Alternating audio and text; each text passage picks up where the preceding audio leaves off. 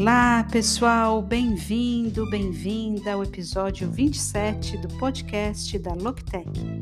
Primeiramente, desejamos a todos um feliz ano novo e que 2022 venha repleto de conhecimentos em marketing digital.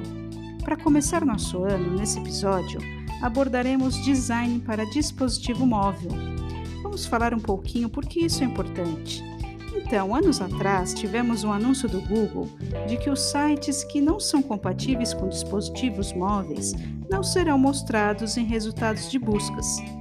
Isso é muito importante para todos os tipos de negócios e sites. E por causa disso e também do aumento do acesso à internet por telefones celulares, muito mais que em computadores desktop, o Google adotou uma indexação primeiro para dispositivo móvel. Assim, ele está preferindo sites que são otimizados primeiro para dispositivos móveis e também está focando mais nos usuários de dispositivos móveis que em usuários de desktop. Por causa disso, você precisa estar assegurado de estar focando nos usuários de dispositivos móveis também, porque essa é a primeira prioridade do Google. Portanto, há dois princípios básicos de design em termos de design para dispositivos móveis. Vamos lá. O compatível com o dispositivo móvel é basicamente uma versão diferente de seu site que é mostrado para os usuários de dispositivo móvel. Então, talvez algo como m.folhadesaopaulo.com.br. É só um exemplo. Este seria uma versão compatível de seu site com o dispositivo móvel. Basicamente, essa é uma versão que está hospedada em um subdomínio de seu site ao contrário do responsível, que é a maioria dos temas em WordPress. Se eles são temas responsivos, isso significa que é uma versão de seu site e ele apenas se ajusta automaticamente para se enquadrar na tela onde o usuário está acessando. Dessa forma, eu diria que responsivo é a direção para onde a maioria dos sites está seguindo agora. E se você tivesse que escolher entre os dois, eu escolheria o responsível, porque simplesmente é mais fácil mantê-lo, fazer a manutenção.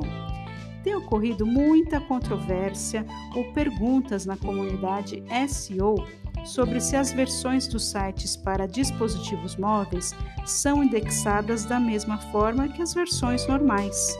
O Google diz que sim, mas é melhor não se arriscar e prosseguir com o site responsível, na minha opinião.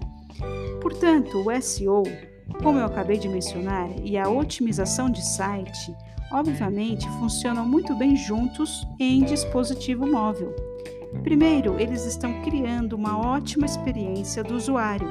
Eles estão criando primeiro uma experiência para dispositivo móvel. Estão facilitando o máximo possível para que os usuários de dispositivo móvel usem o site e encontrem a informação que estão procurando. As CTAs são um outro componente de como o SEO e a otimização de site trabalham em conjunto. Assim, a CTA poderia ser diferente se baseada em dispositivo móvel em vez de desktop. Por exemplo, se eu estou procurando um restaurante do meu telefone, é mais provável que eu queira ver os comentários, o mapa e o número do telefone, porque eu estou a caminho e quero tomar uma decisão imediatamente. Ao contrário do desktop, em que você pode querer ver reservas, menus, fotos dos ambientes, coisas do tipo.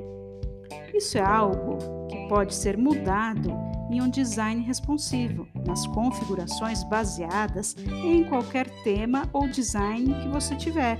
Então, conteúdo é uma outra área que a otimização do site e o SEO trabalham juntos. Assim, se você quer pensar sobre a maneira que o conteúdo é mostrado e a ordenação, por exemplo, se eu estou no, no link telefone, eu posso querer ver o botão de chamada, ao invés de ver uma publicação de blog. Simplesmente pense a respeito do que seu público-alvo irá procurar no link telefone e garanta que a informação esteja no alto e seja fácil de acessar. E aí, gostou desse conteúdo? Siga nosso perfil no Instagram, loctech.com.br. Um abraço e até o próximo episódio!